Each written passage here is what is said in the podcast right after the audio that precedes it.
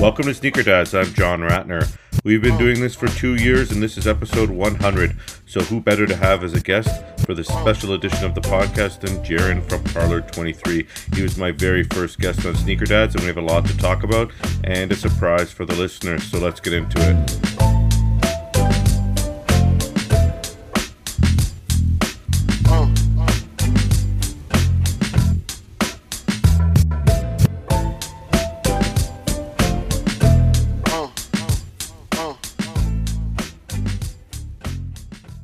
Jaren, welcome. Hey, John. How's it going? Good. Good to have you back. You were, of course, my first ever guest, uh, one hundred episodes again. So great to have you back. We keep in touch, but uh, great to have you back on the podcast. Great to be back. Congratulations. That's monumental. I think, uh, you know, doing the math, it's been two years, one hundred episodes. That's that's a lot of dedication. And I'm sure that the people appreciate the content and myself listening and being a guest. So thank you so much for all you do. Well, I don't want to get into it too much because uh, that's not what we're here for. But I have to say, you know, starting the podcast, you know, uh, shout out to those other podcast producers who uh, sort of helped me and pushed me, particularly the guys from the Sneak Dis, kind of like, just do it, John. Like, that's the only way to start. And one of the hardest parts is securing a guest, at least for me in my format. And you were so cool, willing, flexible, just like you were now. But um, again, we're not here to talk about that. We're here to talk about you and what's going on. What is in the rotation? I think I know what's in the rotation. I know you probably keep it pretty light. Uh, I think I've seen it in your social, but tell us. I do. I beat everything. So if I got a new pair of shoes, you know, I'm wearing it as much as I can. Um, honestly, in the last little bit, I'd say over the last, I don't know, let's say since the start of the year, maybe I picked up and wear continuously, maybe like four or five pairs. Uh, Air Max is definitely, you know, my go-to for comfort. So, you know, if I'm going to be walking a lot or whatnot during the day, um, I got a pair of the Concepts, the heavies. So those are definitely something that I think are slept on as far as, you know, I guess we'll consider resale to be, you know, something that determines the value of a shoe. But, uh, you know, so many compliments every time I wear them, and it's a shoe that you can get for under three hundred bucks, basically, even on any platform. Or, you know, when it dropped, there was lots of pairs going around. All the colorways are pretty affordable, I guess you could say. So I seen you rocking one the other day as well. Yeah, I'm trying to get mine. I, I am wearing them heavy, and I'm trying to see what happens. They seem like they'll be nice when they get a little more wear. So I'm I'm trying to kind of, you know, even if I'm wearing something else in the morning, I'll switch them in the afternoon, play baseball with them. Not, not intentionally beat them up, but intentionally wear them. You know what I mean? I saw that photo. Yeah, that was a dope photo. And you rock your laces like me too, nice and loose and just, you know, comfortable. But got to get out, chase the boy out, right? You know how that is. That's it. A couple more though. Uh, a pair of, actually I got two pairs of Footscapes uh, this year, I guess you could say, but they're older pairs. I'm um, doing a buyout actually from a customer where I was doing a pickup. His uh, address actually happened to be super close to my son's daycare. So after daycare, went over there and picked up a box of shoes. And uh, I complimented him on. He had a pair of Footscapes on. And, you know, he's a real one if he's rocking some Footscapes. And he said, you know what? I got two pairs upstairs. I got doubles if you want one. And they were a size ten, and I'm an eleven these days. And I said, I don't think they'll fit. He said, trust me, they'll fit. They fit big. So he ran upstairs and got them and brought them down. And we hadn't discussed price or anything like that. And, you know, I'm a big fan of like mustards and that sort of, you know, like off colors from colors. And uh, yeah, they're like a nice mustard, and just the way that the panels are woven and stuff, they were dope. I thought even if they don't fit, I'll take out the insoles, which I haven't done in years, but they uh, they fit great. They actually fit like a, almost a full size uh, big. So yeah, the ten fit great. And every time I rock them, just so many compliments. Like from the first day I wore them, I stepped outside my door and some old lady like looked at me and said, nice shoes. And I yeah. thought, oh my gosh, like, I guess so. But yeah, I, uh, I didn't know what to offer on them because, you know, there is a market for them, but it's, it's more of like an eBay market. There's not so much like, you know, pairs just being sought after. Um, but he said, how's sixty bucks? And so I said, that's great. And there was actually uh they came in like outlet boxes. And I think they were like thirty-nine ninety-nine from the outlet, and they were nice. twenty sixteen pairs. So, I mean, not too old, but still something that, you know, you're not going to see a lot of people have in their collection, I guess. And those were the the lows. And then he also got me a pair of the uh the mids, and they're like a two-tone brown. uh, which I like. They're not as comfortable though. Like if you're like a comfort guy, I definitely like the, the lows, like unlaced, not tied up, and just, you know, you can rock them with no socks or like some, you know, invisible stance socks. But yeah, um, I'd say that those are my go-to sort of summer beaters. It's those three, the two Footscapes and the, uh, the Concepts Air Maxes. Yeah, and those Footscapes, I always see them when you're you're posting a video of you, you know, doing something. And uh, I'm sure I'm not the only one who does a little bit of hunting once in a while for their own pairs. I have a couple of Footscapes, but I don't have a pair that nice. And it's funny because you, you talked about eBay, and you look for shoes like Footscapes, which, you know, there's been tons and tons over the years, but there's different ones with different midsoles, and you got a gem on that. You, you definitely got a gem. That's one of the nicer ones, even in that color, because they have that color in different in different um, models, but different combinations of outsoles and midsoles. Uh, and uh, if I could find the one you have, I'll be honest, I, I would buy it because uh, you know you you, you influence. But uh, I'm glad yeah. you uh, I'm glad you shared that story. It's a nice come up, and uh, it's a great pair, and and uh, the whole idea that you kind of wear everything and and and wear your shoes is uh, is definitely something we talked about, I think, on the first episode, but uh, something uh, I'm um, I'm a big proponent of. I, I have to ask, what's in your son's rotation, because we see him on social media. You you you post pictures of him uh, in Parlor gear, of course, which we'll talk about. He's four now, four four and a half ish. He's four. Yeah, I turned four in May, so. Yeah, so I remember he was just two and a half last time we, we had you on the podcast. So are you getting him into some more serious footwear? Does he just have a couple pairs or what? Uh, yeah, I mean, you know what kids do with their shoes. And so I'm not really like, okay, this pair's got to be used here, or you need a nice pair for going out. But these are daycare shoes. I mean, half the time he's in like Crocs. And it's just because, one, he loves them. Like he's got like, I don't even, to be honest, I don't even think they're legit Crocs. Like my girl came home with them. with him on like a trip to Winners or something like that. And he loves them because they look like crocodiles. And I'm like, okay, those are pretty dope. And, you know, you spray them down with the hose and they're good to go again the next day, clean for daycare. But um, if we're going out somewhere, I mean, it, I, I try to restrict them to a couple pairs per size, just because otherwise it gets ridiculous. Like he wears something once and within a half hour at the playground, they're destroyed, which is cool. But when he's just like digging his toes into the ground when I push him on the scooter, it's kind of like, come on, man, like you got to really do that, you know? So he's, uh, what has he got? He's, he's, he beat, he's, he's an eleven C right now. Um, and he's four, so he's got pretty big feet, but he's got the Halloween dunks, which I just, if I got excess size and stuff that I have at the shop, then, you know, I, I don't really blink twice to sort of put him in an extra pair if they're sitting or something like that. Um, I just, I like the, the color blocking on those guys. And then uh, also the Stussy, the Air Forces that dropped, what, like oh, nice. two, three months ago.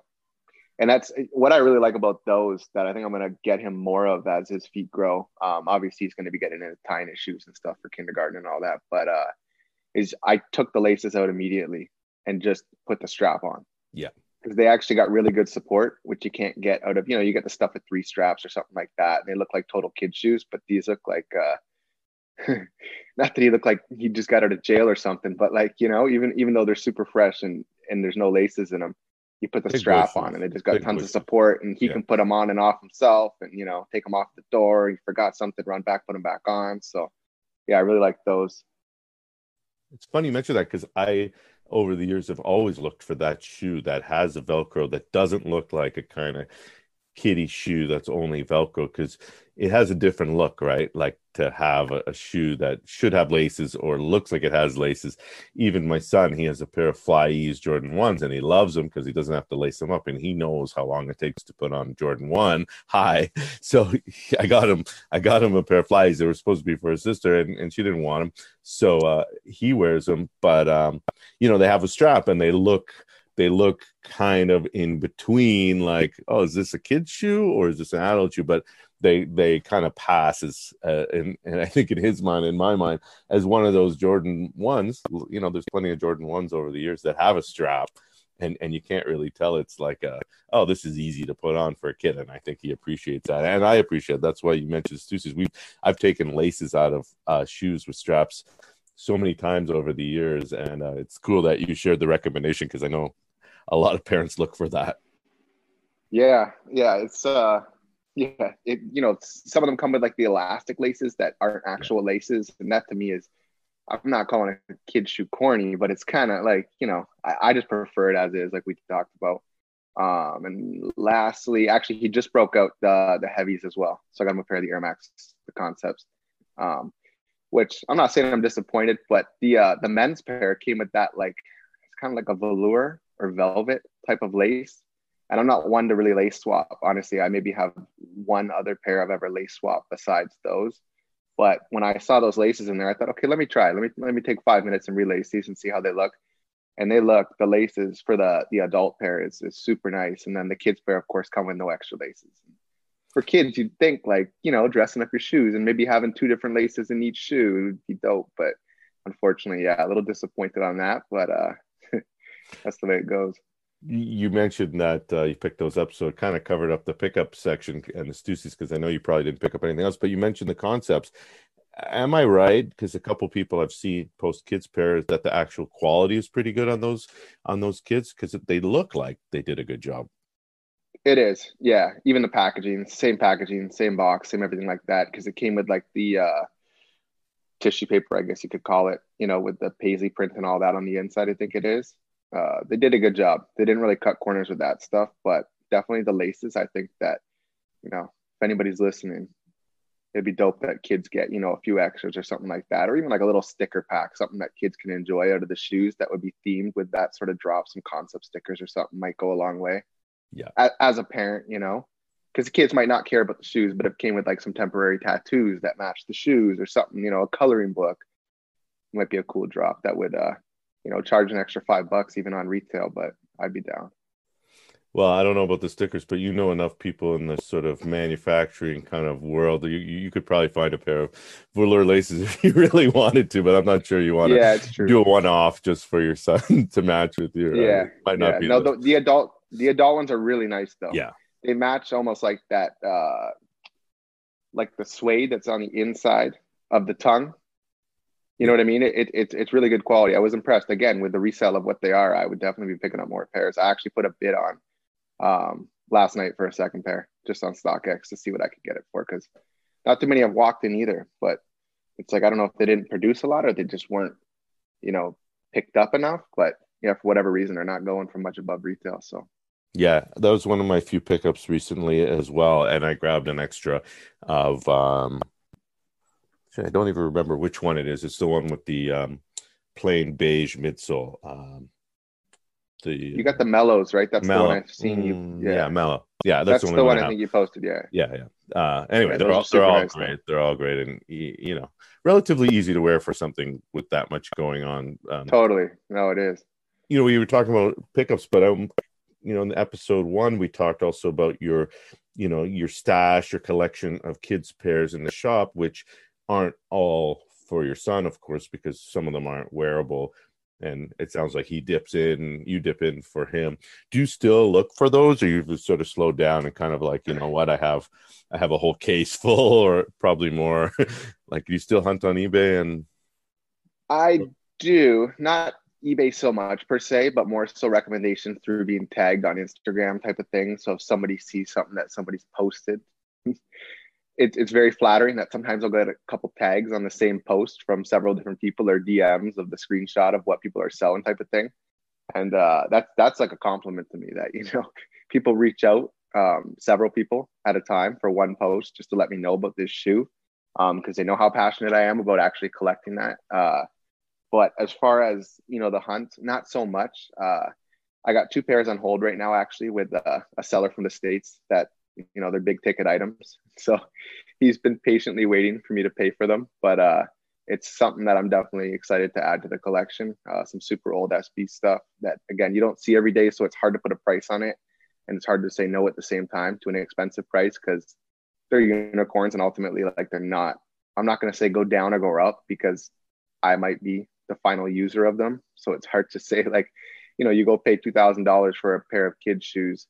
Oh, well, they're the last ones I've ever seen, so somebody else will pay three K. It's like, that might not happen. Maybe I am the end user that unfortunately paid the highest ticket, but I'm just happy to have them in the collection ultimately for what it is. Um, but no, the day-to-day search is slowed down a lot, I guess. I mean, I'm well over, I'd say two hundred pairs of D S kids shoes with all O G boxes, Um, and again, the majority of this stuff is original drops and things like that, and stuff you don't see every day. Um, definitely, like, I still get friends hit me up with stuff at the mall, Jordan ones and dunks, and, you know, if I can get them in like a super small size, like my ideal collecting size is like two to six C, I'd say, just because they're they're way cuter when they're that small. But uh, it, you know, if they send me like a nine or something, usually I'll just pass because it's not worth me getting just adding more to to the collection based on, you know, all these new S K Us that are coming out with crazy colors. But I'm sure in five years I'll be kicking myself for not grabbing everything. So you kind of got ahead of me what I was going to ask you, because I wanted to know, I think last time we talked uh, a, a little bit about your collection, and you talked about having sold stuff over the years and how you don't keep much. Can you talk a little bit about what you have in the stash, and is it really shifted now to being a collector of kids' shoes? Is that really what it is for you, that not even for your son, but even like, you know, for the sort of stash, for the archive, whatever you want to call it, you want, like, you're talking about high ticket items for in kid sizes, and I imagine they're not for your son to beat up, right? Yeah. And sorry, just to clarify, like in comparison to like my collection. Yeah. Like, tell me a little bit about what you have. And then really, is, is it more now your focus on having a kid's size collection? I mean, it sounds like that. Is that right? Yeah. Um, I mean, back when, I guess you could call me a collector, uh, I, I, as you say, wore, wore everything. Um, I mean, first day out, and I would buy every Jordan that sort of came out that I was into, mostly retro stuff, obviously. But, uh, you know, my personal Instagram has always been private, and I was never really into like, like shoe groups per se. I just was into shoes, and I didn't really like, I didn't really know much about the community as far as, you know, the Instagram community, I guess you could say, of sneakers, which was way different. Uh, let's say, I mean, ten to fifteen years ago. Like, how long has Instagram been around? But yeah, maybe, whenever the maybe. start of Instagram was, I was I was posting on foot pictures of shoes, which on my personal page are still there. And I, I look at them sometimes because I would post like a picture a day of shoes, and, you know, no hashtags, no nothing like that. It was just like, this is this shoe, and I would buy it just to just to wear every day and wear to work and that sort of thing. Um, and then it just got so that I had so many shoes, and then, again, I wasn't, I'm, I'm, I'm private on there. So it was more just like a, like a personal thing I was sharing with friends and family and stuff like that. And uh, just trying to match outfits and all that. And then these days it's more so functionality. I want to be in something comfortable. And if it's a, a pair that means something to me, uh, then I'll hold on to the shoe, whether it be where I got it from at the time, or I got it from retail and somebody, you know, hooked me up large. I'm not going to go try to make money off that. But definitely when uh, I had my son, as I think I mentioned last time on the pod, Uh, I downsized like crazy, and that was just more so for room and storage and, like, you know, decluttering things I don't need to make room for this new venture in my life. Um, and with that, I guess, turned into the passion of collecting the kids' shoes. And with that, it's it's way easier because I don't, you know, I'm not wearing them, so I don't feel so guilty buying them. And, you know, if I'm ultimately giving these to him, it's not, you know, I'm not giving him like an investment or like a keepsake as far as that goes, but ultimately, hopefully they're worth something down the road. And if they are, then he can use that for whatever he deems, you know, usable for. But uh, yeah, it's more so just, just something to have on the wall. I keep uh, one pair, uh, like one, one of the shoes from the pairs at the shop on display in the display case, and then one in his room, which is set up kind of like a retail store, I guess. It's very similar. We have like galvanized pipes in his room and like little display cases and stuff. And uh, like, I'll come home with like new pairs for his collection, whether it be like one pair one day or five pairs one day because the box came in. And I'll uh, I'll ask him like, "Oh, look, I got you new shoes." And he'll say, "Oh, thank you." And then he'll say, "But they don't look like they fit me," because they're that two to six C, and he knows how big his foot is now. And I say, no, no, they're for your collection. And, you know, he doesn't quite get it, but, but it goes on the wall, and it's, it's a little crazy in there, but yeah, I have fun with it. Yeah. That's exactly what I was getting at. Like, you know, it, it's for him, even though he can't wear it, maybe down the road he'll have it. And it's also easier to display, like, you have, you know, sixty, or you were at the tattoo convention and you had a big, big, big pile of sneakers in that glass case, and it was like, yeah, you could never do that with with mm-hmm. men's sizes, right? I mean, you would take up a whole wall, right? Yeah, yeah, those, uh, I fabricated basically, um, we haven't done conventions in some time, obviously, with COVID going on and all that. And it's nice to uh, see the resurgence of those coming back, especially to Canada, because, you know, you look at what's going on in the States and they've been having just like within one state, like, you know, a couple conventions every weekend. And so uh, prior to COVID, we were planning on doing a lot more installations and actually like fabricating more displays and such for conventions. And, uh, one idea was to build little display cases that basically replicated like kids blocks, like, you know, the little building blocks that come with the alphabet A through Z, and they kind of got like the wood grain to them. Yeah. So we did like some acrylic cases that are like four feet tall and spell out like P R L R, like parlor.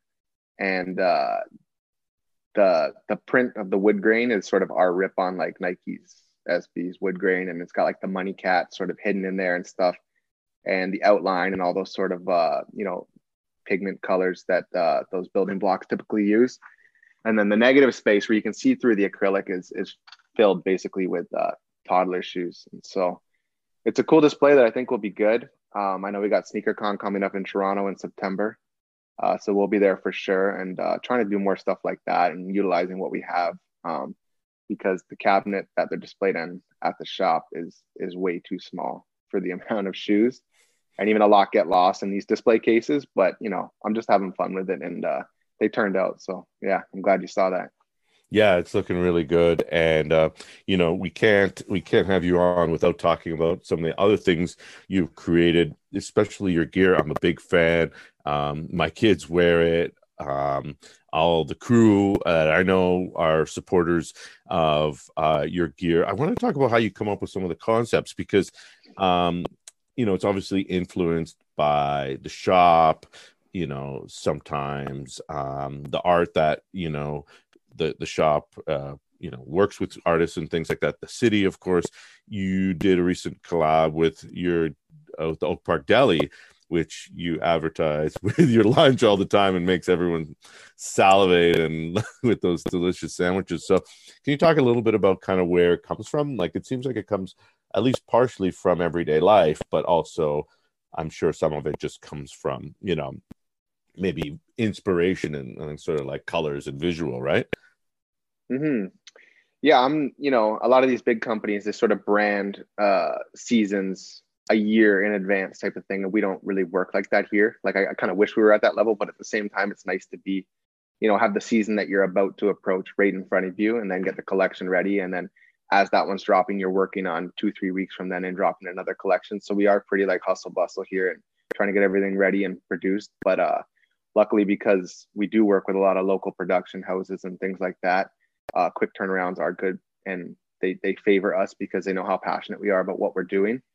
Um, but as far as, you know, where we draw inspiration from in that, um, it's just, again, like you said, working with the local artists that we have here. So um, a good friend of ours, uh, Trevor, who's at the shop, he's, uh, you know, pretty well-known graffiti artist in the city.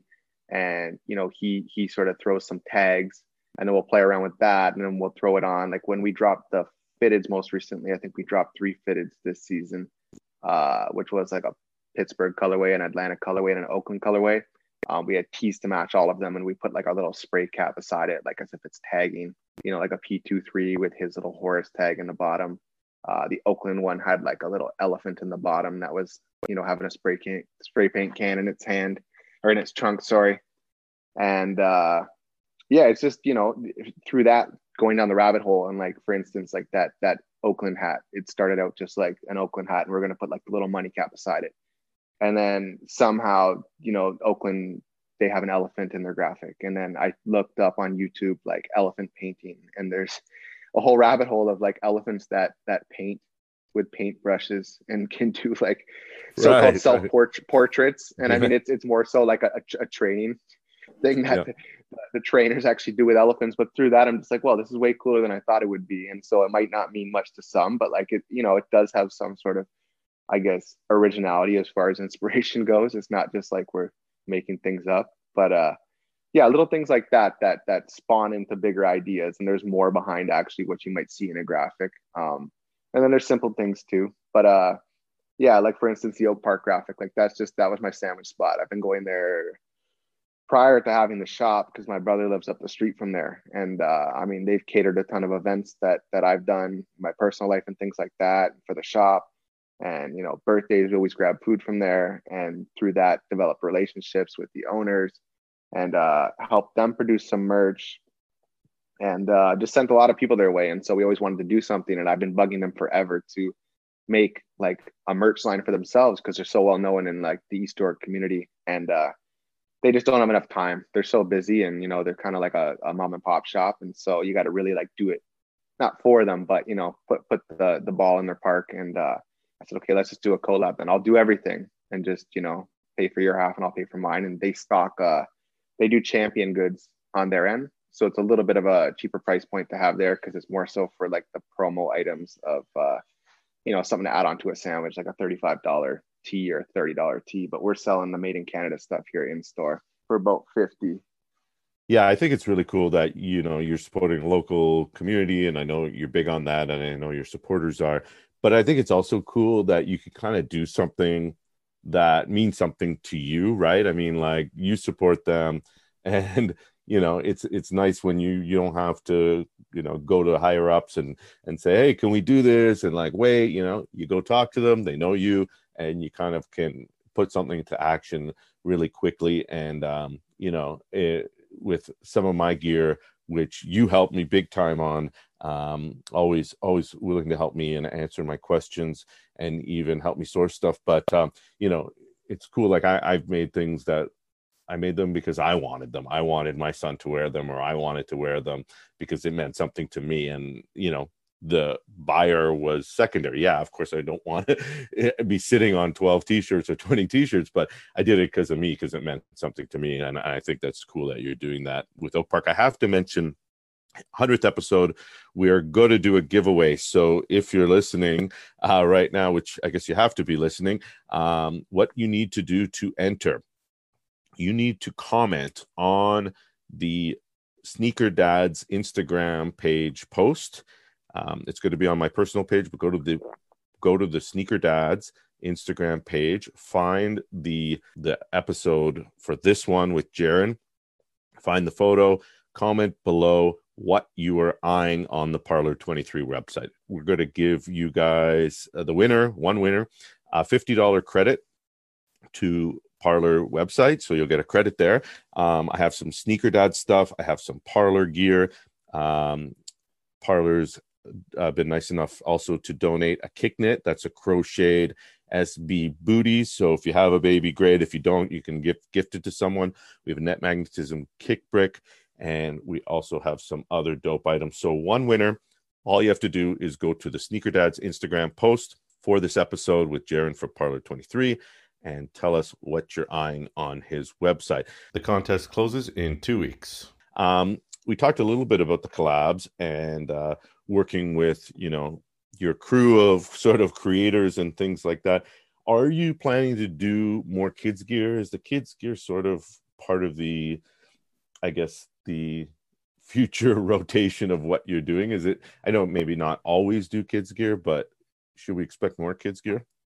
Yeah, I mean, like you said, if you know, Sneaker Dad's merch, like you said, if, if you have, you know, twelve shirts that you're sitting on, you're like, oh, well, I'm just happy to wear them all. It's the same motive behind the kids stuff. Um, I wish we were bigger than we are, and I think that I'm definitely going to be trying to put a lot more energy into uh, elevating the kids brand, I guess you could say, because I feel like I've been doing a decent job as far as producing, you know, good quality kids gear. Um, when it comes to that, like I shop around for the stuff, and I love finding good kids stuff uh, elsewhere also. Um, I mean, brands like Kith, like they do a great job as far as like kids streetwear. Um, what is it? We Are Little Giants, I think, is yeah. a company out of New York that they do. They have a, a beautiful retail store, all designed for kids, obviously of our demographic, um, into sneakers and things like that. Uh, but I think it's just elevating the brand and, and just getting it out there and making more units. I make very little of what I do make. Usually it's, you know, carryover from like men's styles, and we'll just add, you know, one or two of each size for the kids stuff, because it is higher priced stuff. Um, you know, I definitely don't get a price break when it comes to buying, you know, men's made in Canada sweatpants, let's say, versus kids one. There's obviously a difference in price, but it's like you can go to the Gap and find a nice pair of kids sweatpants for probably under twenty bucks. And then, you know, our stuff is, is more around that forty, fifty dollar price mark. And, and, and it adds up when kids outgrow it or burn through it, but there's always hand-me-downs. My, uh, my nephew now rocks all my son's old stuff. And I'm like, man, that kid's like, he's pretty fly, you know? So it's nice seeing it being carried down like that. Um, but uh, yeah, just the ideas, and sorry to just go back to like the Oak Park stuff, like what you were saying with having the passion and seeing somebody else uh, light up the same way with their, their ideas going onto a garment. Uh, yeah, Joel helps me, uh, who, if you don't know, is the guy, my right-hand man in the shop that does a lot of the, you know, ninety-nine percent of the graphics that we put out. He does the fine tuning to all of them and sort of the stuff that I come up with concept wise and puts it onto, you know, the computer, and then back and forth with our production side that actually translates that into graphics that go on garments and such.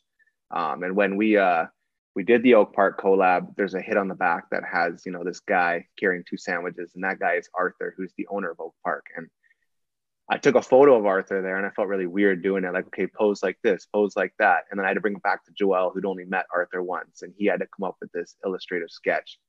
And I had to bring that back to Arthur, and I'm like, this is going to be, you know, go one way or the other here, right? Like, we're going to start all over, or he's going to love it. And he loved it. But seeing that, you know, it's like when you go to Wonderland and get that caricature of yourself drawn, and then they turn it around, and you're like, ah, that doesn't look anything like me, or that's very flattering, thank you.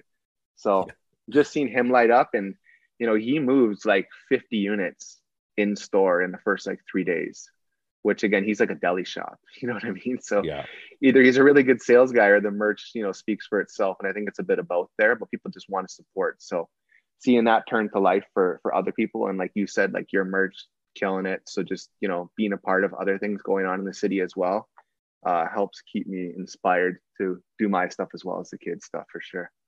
Yeah, and I'm uh, glad you mentioned uh, Joel of uh, Rodney Shaw. People can check out his work. But you mentioned, you know, passing down stuff. My son, I obviously buy a lot of your gear for my son. And uh, when he grows out of them, he has a neighbor, his best friend lives down the street, and he's smaller than him. He's a year younger. And uh, it's funny because they're not into the scene at all. Like, they don't even know. But we give them a bag of, like, you know, a couple pairs of sneakers every couple months or every season. And it'll always have a Parlor shirt he's outgrown. His, his his sister is smaller than him, but she has her own, and she doesn't grow out of them too quickly. So, and she doesn't want his old stuff anyway. But uh, so we give it we give it down the street. And once in a while, I'll see this young young boy wander over to come hang out with my son, and he's wearing a Parlor shirt, and he That's doesn't hilarious. Even know he's yeah. got, you know, a cool kid-friendly design. And I'm like, hey, nice shirt. And it kind of gives me like the, this came from you, didn't it? Like, oh, so. I'd I'd love to catch him in the wild, because I do I do see Parlor here and there. You know what I mean? Like yeah. random. Like, I go to the mall one time and like point it up to my girl. I'm like, look at that guy's shirt over there. When you see it on a kid, um, we did a pop up at a cafe event space maybe about two months ago. Yeah. And it was right when we dropped the fitteds, and uh, a mom bought a fitted for her son. And uh, he left the pop-up, and my girl was driving down the street to come to the pop-up. And she's like, I saw a little kid and he was rocking one of your hats, I swear. And she knows what the hats cost. And yeah. I was like, you know, so I was like, yeah, that's so cool that, you know, the parents are getting the kids into it, or the kids just are attracted to the merch. And it's, yeah, it's very flattering to to see that people, again, will will spend the money. And I'm not here trying to bank off, you know, selling high-priced kids gear. It's it's definitely a passion project, and uh, more kids get the merch for their birthdays than I probably sell in store. You know yeah. what I mean? Like, I got a kid's birthday coming up. Perfect. I got tons of cool stuff, and I feel kind of cheap giving them things from the store at time. But the the parents are super happy, because they're like, you know, I always liked your stuff, but it's a little pricey, or you know, I didn't know you actually sold this stuff, and and so yeah, it's it's it's an interesting avenue to be on. on the kid side of stuff, and maybe getting into other, you know, kids stores and, and wholesaling to them might be a, another avenue just for exposure's sake to, to try to focus on too. Yeah. And I know you've done that with some of your other gear, getting into, uh, to other retail stores. And, and, you know, you mentioned the birthdays. When, when, when I make an order and you say, John, what do you do? Like this, you know, what are you buying all this stuff for? Like, well, you, you went off, and it's like often for that reason, like I want to, I want to give it mm-hmm. to a birthday gift. Cause for me, there's nothing better to, you know, first of all, you know, the, one of the reasons why I don't donate it necessarily always, and I'll give it to someone, is because it's such good quality. And, and, you know, I know, you know, my neighbors will appreciate it when it's not like, you know, like a cheap t-shirt that my son's worn through, and it's like, why are you giving me this? It's like something that holds up and, and looks good after being washed. But you, you mentioned like the birthdays. I, I love going to, you know, giving someone a gift and then they're like, oh, cool, what's this? And then I could tell them the story and I could say, oh, you mm-hmm. know, it's down there. And then maybe they'll come check you out with their kid and, and, and do that and, and kind of have that whole, you know, story behind it, or just, yeah, this is my homie and, you know, he has a, he has a shop and, and, and that's it. Maybe it doesn't go further than that, but, uh, and also different designs. Cause I think, I know people appreciate their kids, not, you know, not that there's anything wrong with spending, um, you know, twelve bucks on a Gap t-shirt, but you know, if, if ninety percent of the class is wearing it, you know, the kids like wearing, wearing something different. And I think sometimes, yeah, do, right. Totally. And that's, you know, not to take this conversation too far, but yeah, my son's going to kindergarten starting uh, next month. So September, he'll be in J K. And uh, we did like a little tour of the school and they give you like a little gift bag to take home. And then they tell you sort of what the uh, ensemble is that they recommend wearing, which is there's colors to the school to be worn. And it's got to be like, I got to look it up, but I think it's a navy top with like khaki bottoms or something like that. And, you know, I looked at my girl right away and like kind of eyebrows up and I'm like, okay. New collection. New oh, it's, collection. Oh, it's just, you know, like.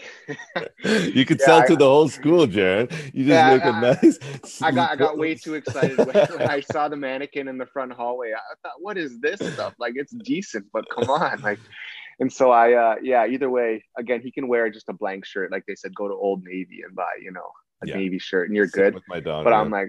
Uh, uh-uh, I think I'm gonna get him, you know, kid it out. So nothing too I could flashy, see the navy right? shirt with a gold money can on the side. Yeah, yeah, something like that, or there's little school insignia just to get the teachers like, what is this guy doing? But yeah, yeah, yeah, not, nothing that you don't want him to stand out too much, you know. It's just something that I, you know, if he's gonna be dressed, you know, be well dressed. That's all.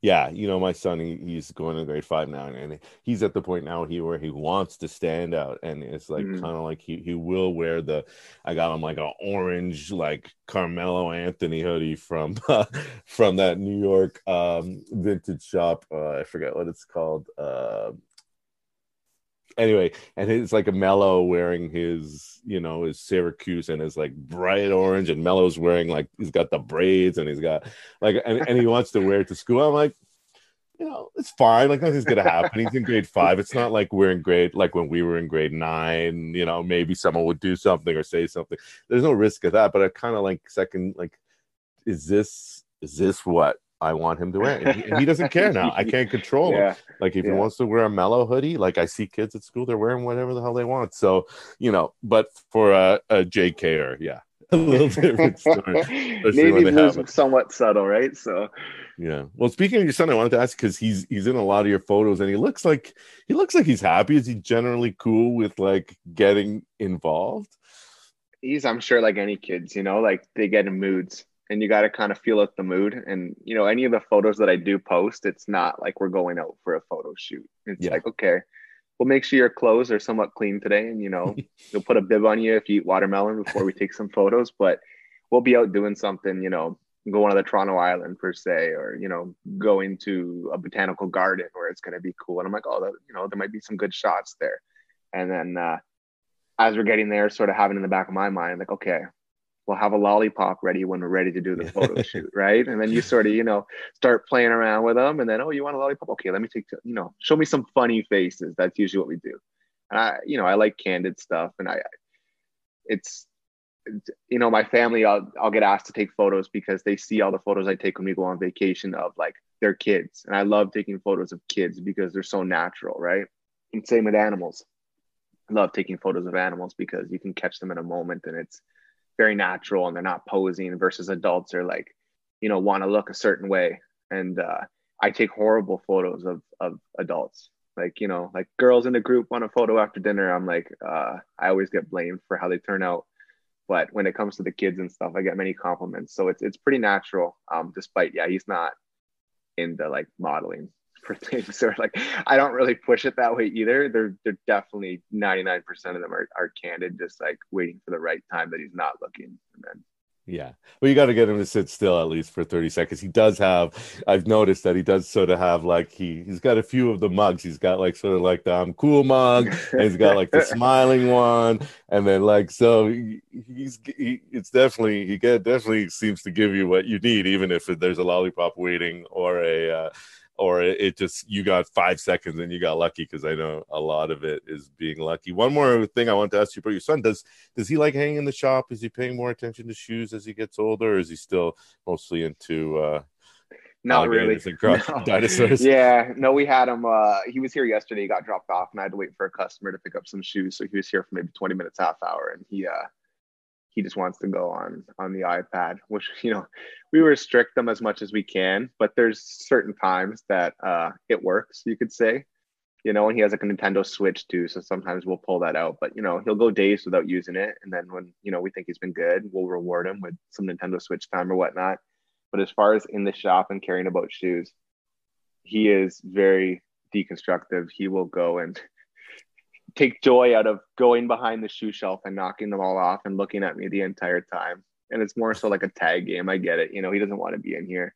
But maybe if we had a shop like the uh, the Little Giants New York shop, or their, I think it's their L A store, and have like a slide from upstairs to the bottom. Like, you know, he might be more into it. But here we just got a big T V and uh, and a church pew to sit on. So it's somewhat not kid friendly, despite all kids are welcome. There's not much going on, you know? Well, I'm sure uh, the T V helps when he uh, has time to kill. And yeah, you know, four and a half year old, I, I have a tough enough time talking sneakers with the ten year old. So, you know, yeah, going through all oh, the history of this Jordan, like, nah, like I don't blame yeah, him. He's nowhere near that yet. He isn't, uh, you know, he likes his shoes, and he definitely, I ask him which ones he likes, and he'll go back to the same one a week later and say the same thing. So I think, you know, he definitely cares about, I guess, what goes on his feet, you could say, but at the same time, you know, back to the Crocs, but the Crocs look good, you know, yeah, they're functional. So no complaints.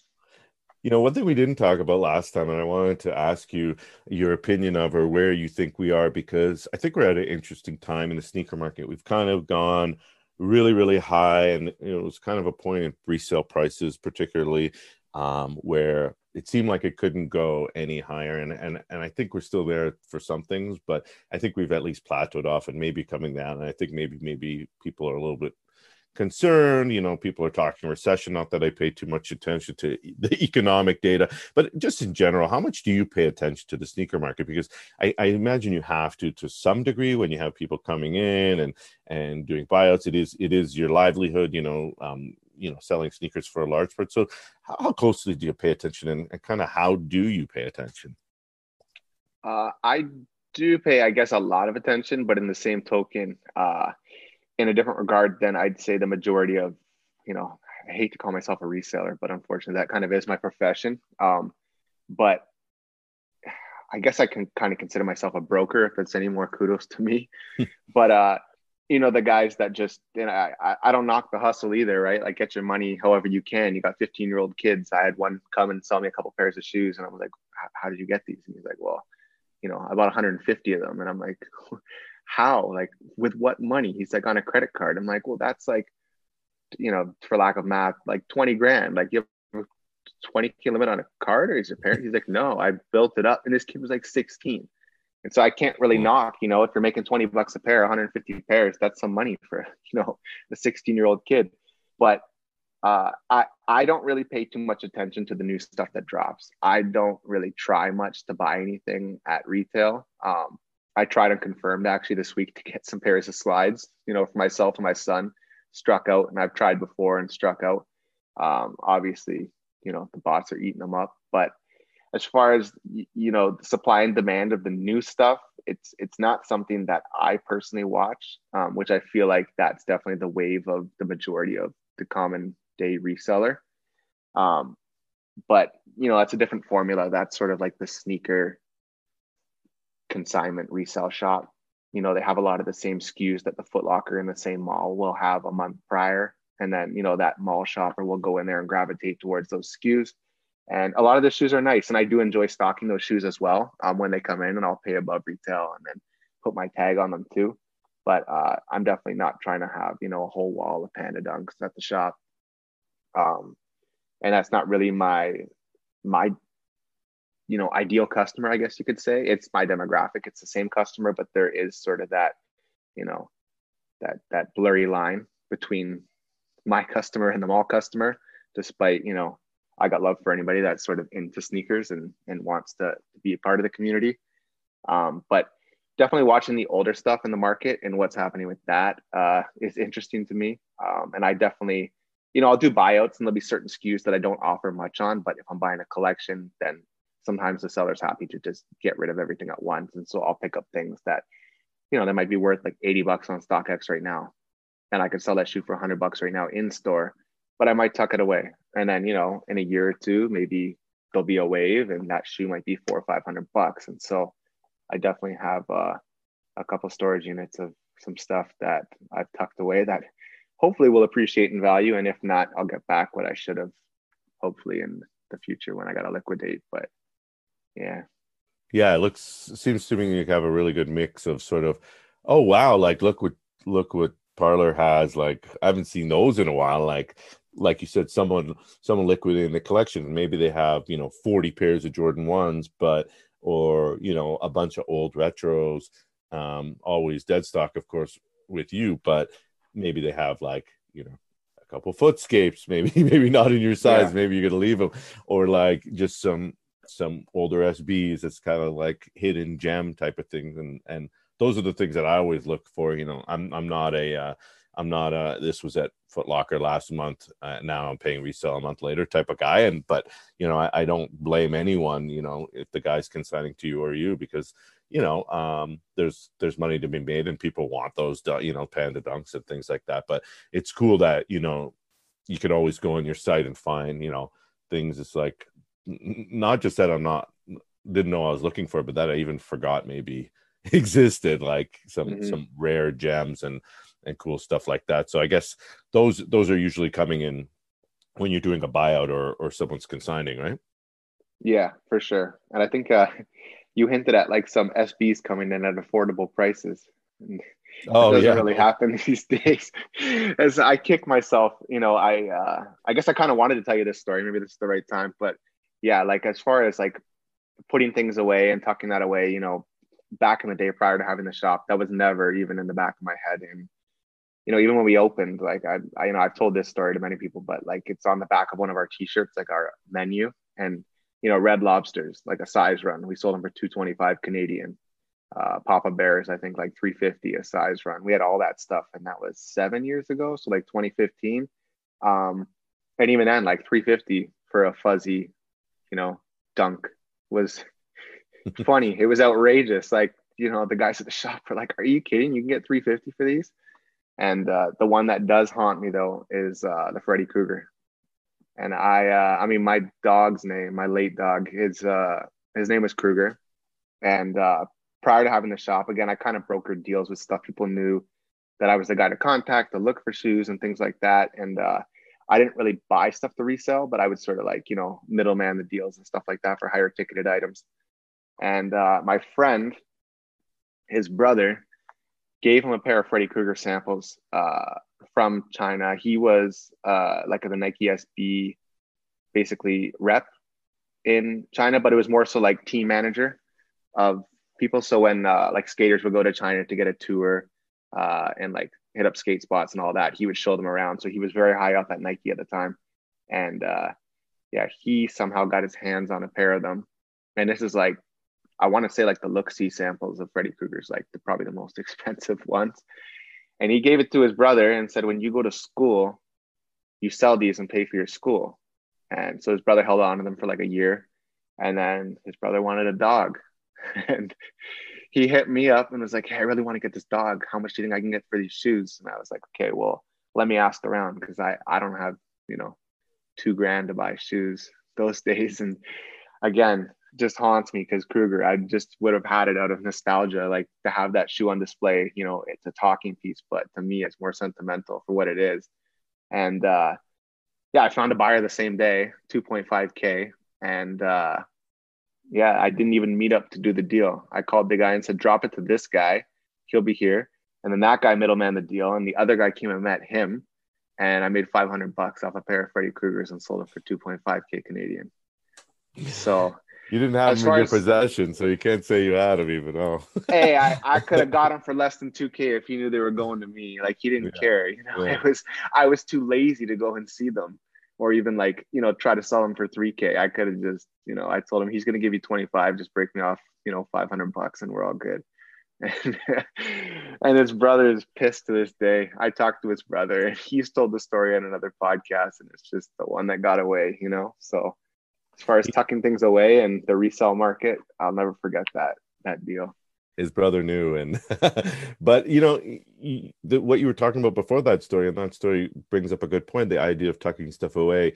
You know, in addition to kind of paying attention to the market, there is some element of you have to make a make a bet or make a, a educated decision about putting stuff away. I know, you know, when when you're doing when you did like raffles and things like that, that were obviously pairs that you had saved for another day, and you said, okay, here's the right time or whatever, and you talked about storage lockers. So there is sort of like, okay, where are we where are we now, where do I think I'm going to be in a year? And is the, you know, NetMag Tong talks a lot about this, is sort of, you know, doing the sort of doing the mental calculation. Okay, is it worth the twenty dollars now per pair, or should I wait, sit on it, factor in the cost, right? There has to be some of that kind of prediction going on, right, when you have stashes of stuff, right? You know, it's funny, that was, he was my next conversation. I was going to continue with that convo. Uh, but yeah, NetMag, he, he raised a good point with me. He told me, because I said, you know, like, what, what do you think about, like, you know, I prefer tucking away higher price ticketed, like Dior's, let's say. And if you got a couple pairs of those, tuck them away, because it's three units, right? Like I got three pairs of yours. So how much will that, you know, if I spent, let's just say nine K on them a piece, how much will that nine K appreciate to, and what do you got to wait? Three years, right? Before hopefully there's a decent margin on them that you can resell them for, depending on what size it is. And he says, yeah, but what can you do with that nine K today? Or, you know, that's twenty-seven K if you got three pairs, right? Like can, how much can you generate off that twenty-seven K that's liquid cash in your pocket, as opposed to collecting dust and, you know, the soles getting oxidized and stuff like that. So he makes it harder to, to put things away in my mind, at least in my conversations. But obviously, you know, certain pairs, there's there's more of a, a safety net attached to tucking them away. You know, certain pairs of Air Maxes and things like that.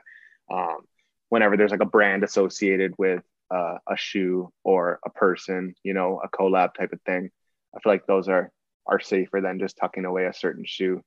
Um, but it's, yeah, it's so hard to say.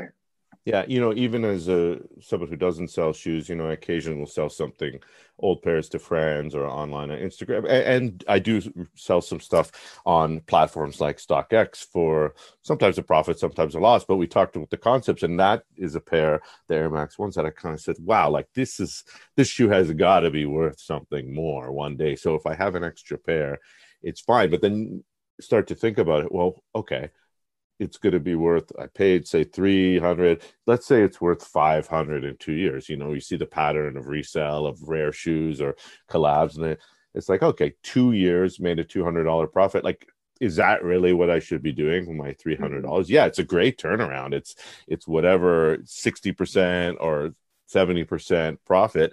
But what could I be doing with that three hundred dollars? For me, I'd probably just buy six hats for it. So yeah, better, better to have the Concepts in the closet. But, you know, from your perspective or NetMag's perspective, yeah, they're, they're, I guess it's a constant kind of, constant kind of calculation, recalibration. You have to look at your inventory. And I know he sits on stuff. I mean, there's no way he doesn't, because things come in, and you guys obviously have different business models, but it's, uh, it's always interesting to see, because, you know, that forces you to kind of pay attention and talk to people. I mean, people are coming in, right? And they're they're resellers or they're collectors, right? And I'm sure you have tons of conversations with them about what's happening, right? Yeah, and I guess it's, you know, relating what some would deem like investments into stocks and such. And it's like, wow, that went up ten percent in a year. Like that's, I mean, I, I'm not a big stock guy, but I think that's decent though, right?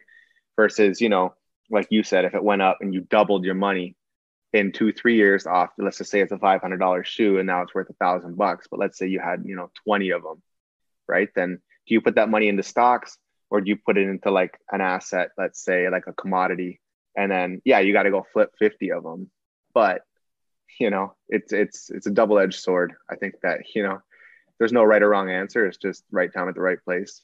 Um, and I mean, like The Last Dance is a perfect example. I had a buyout that, uh, again, this is the one that kind of redeemed me from the Freddy Krueger, because uh, did a huge buyout. It was like two hundred and I think it was two hundred twenty-seven pairs. I remember because it was a super random number. And I turned down maybe like fifty pairs that he had. And it was like Chicago ones, Bread ones, Concords, uh, Bel Air fives, like the original ones, um, and a few other pairs. But uh, obviously Chicago's and all that I paid a bit for, but like the Bel Airs, I think I got like twenty-five pairs of them. And, you know, when I got that shoe, uh, I was looking to sell it for like four fifty, which was like market, if not maybe a little more. And like, that's a dreamer price, but I'll make, you know, a hundred bucks a pair or something like that, one hundred fifty bucks a pair. Well, that shoe, I sold some of them for, I think eleven fifty was the most I sold a pair for. And that was like after The Last Dance dropped. And I bought that buyout, I think in January, and Last Dance dropped, I think in March. So within like four months, that shoe like quadrupled basically my cost for what I could sell it for, and tripled, you know, what market price was. So it's just crazy. You never know. I won one of those Bel Airs from you. That was, uh, yeah. That See, was that was, great. yeah, the good old raffle days when people were sitting at home ready to gamble. Yeah, that's right. Yeah, I've been doing a little less raffle purchases these days, but uh, it's it's always uh, it's always cool because I don't remember where I get a lot of pairs, but I, I remember where uh, I get my raffles, or when I when I get pairs from, you're just buying them from from you or people like Tong. And you know, I'm glad we got a little bit into the um, the market, because you know, you talk about, you know, the regular mainstream sort of buyer looking for, you know, the Panda Dunks and how that affects market and things like that, but then there's the, you know, the collectors and the resellers, and I think we we kind of got into all of that, and your perspective as always is is is very welcome. And I'm glad we got to talk a lot about, you know, your uh um the Shaw Parlor twenty-three and your son too, and uh and uh you know, really cool to have you back on after uh this long. Feels like it hasn't been that long. The last couple of years feel like they've flown by, but it has been almost two years. So Jaren, I, I really uh, I'm glad you uh, came back on, and um you know, have to thank you again for all the help you provide, because um um really couldn't do um my stuff from everywhere, from the hats to the gear and, and everything else. So um big shouts to you for that and for coming on. It was a lot of fun. No, it's my pleasure, John. And again, once like it's, you know, so thankful to have guys like you that are doing podcasts. I don't even say like this because your podcast is quite unique, and, you know, bringing the community together and sharing stories that I don't think a lot of other podcasts might touch on based on how they're sort of, uh, you know, broken down and things like that. So it's, it's, uh, it's a very big privilege to be on here, the first and the hundredth episode. And thank you. And thank you to the sneaker community for keeping, you know, the content coming, because if there was no community, I don't think, not that you wouldn't have a platform, but I think that, you know, myself, I wouldn't have a store, and uh, we wouldn't have maybe even been friends, you know? And so before anything, I think that I consider most of the people that shop here and most of the people that listen to your podcast and are on your podcast are friends of yours, are friends of mine. So that's the most important thing, I think, is community. And uh, yeah, thank you so much for doing what you do.